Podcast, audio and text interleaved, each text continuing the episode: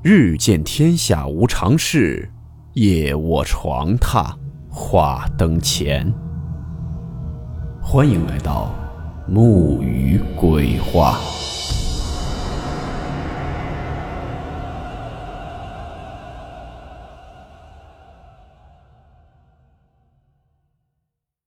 大家好，我是木鱼。今天这个故事。是我们一位叫做柚子天茶的听友为我们投稿分享的故事名称：剪纸的人。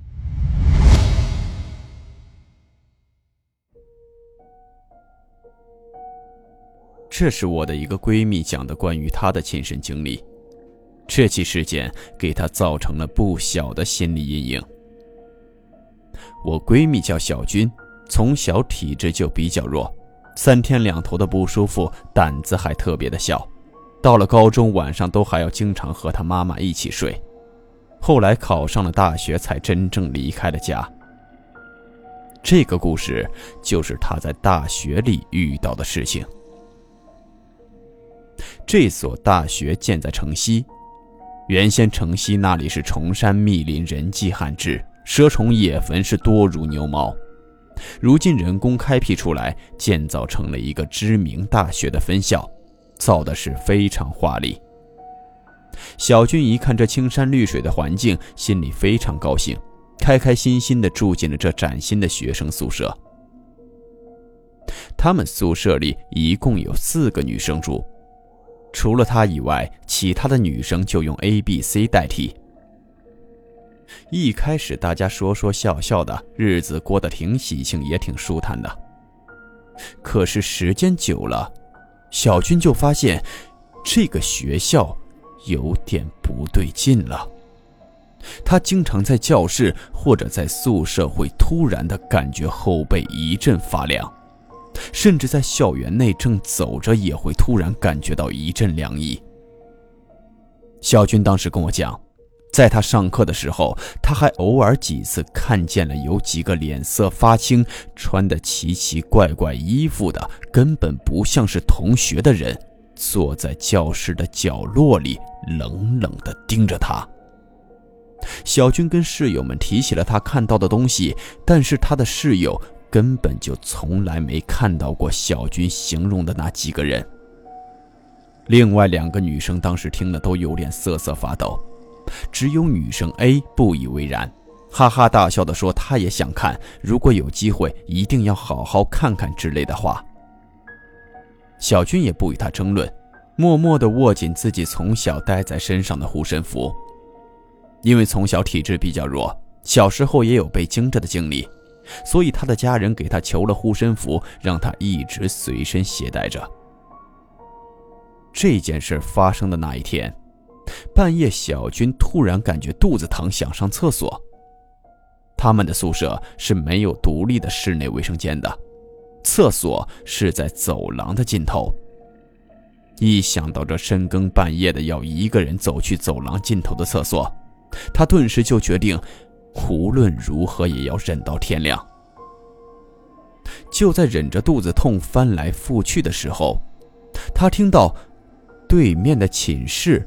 有人开门出来了，他就想，这个时候从寝室出来，肯定是有人要去上厕所的。小俊赶紧从床上起来，卫生纸也顾不得扯了，直接一整卷拿着就跟了出去。到了走廊里，他望了望走在前面的那个女生，确实是对面寝室的同学，这也让他紧张的心情慢慢放松了下来。两人谁也没说话。一前一后进了厕所。那女生动作比较快，完事儿冲了厕所就往寝室走。小军听到她走了，就开始害怕了，连声叫着等等她。可是那个女生好像根本没有听见似的，继续越走越远了。小军这边就慌里慌张的赶紧完事儿，拿着那卷卫生纸，不管不顾的跑出了厕所。一路小跑回到了寝室，就直接随手把门关上了。正当他气喘吁吁地躺在床上暗自庆幸的时候，他突然发现自己由于过度害怕，手上的那卷卫生纸不知道什么时候散开了，他只抓着卫生纸的一头，而另外一头则一直延伸到了地上，延到了寝室门底下，从门下就这样延伸了出去。小军想了想，算了，也不知道在什么地方掉的，明早再捡起来扔垃圾桶得了，便把那卫生纸往床下一扔，就翻身睡觉了。不知过了多久，他迷迷糊糊的就听到，好像寝室的门吱呀一声打开了。他半迷糊着，微微睁开眼往门那边一瞧，魂都给吓飞了。只见一个披头散发的白衣女人，正在那儿弓着腰，沿着之前散落的卫生纸。一边捡一边进了寝室，一路往自己床的方向一点一点的挪了过来。此时的小军已经面如死灰，六神无主了。当时是吓得整个人都僵了，想喊又喊不出声。他紧闭着双眼，感觉到那个东西已经来到了他的床前，因为整个床周围的温度。陡然下降了很多，就是他经常在校园里感觉到的那种突然的凉意。但是这会儿床边的那种冷的感觉是持续的。小军欲哭无泪，四肢也是僵硬的，根本动不了了。就在他以为自己要完蛋的时候，那个女生 A 醒了，她好像完全就没有看见小军床边的那个女鬼。径自下了床，去柜子那边找卫生纸。摸来摸去，好像没有找到。一转身，突然看见小军床边上的那些卫生纸，便乐呵呵地跑过来说：“哎呀，真走运！”说完，拿了卫生纸就往门外走去了。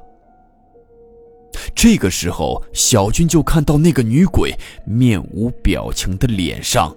突然裂开了血唇，冷笑了一声，也便跟了出去。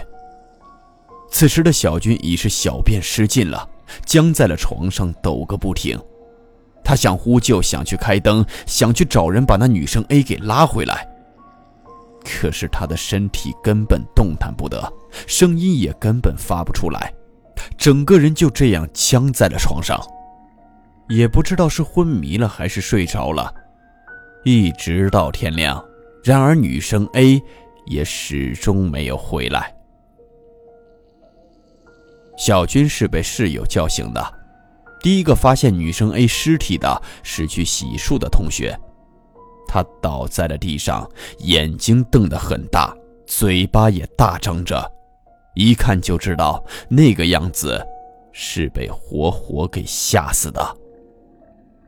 小军自那以后就直接请了长假，跟家里说明了情况，等平复了心情以后，也干脆退了学。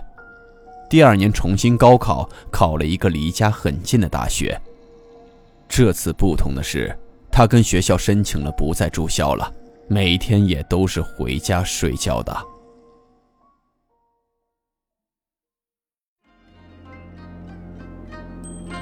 好了。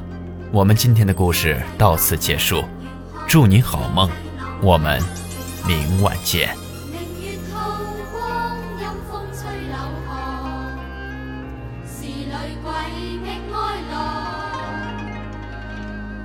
谁人愿爱妻礼鬼身？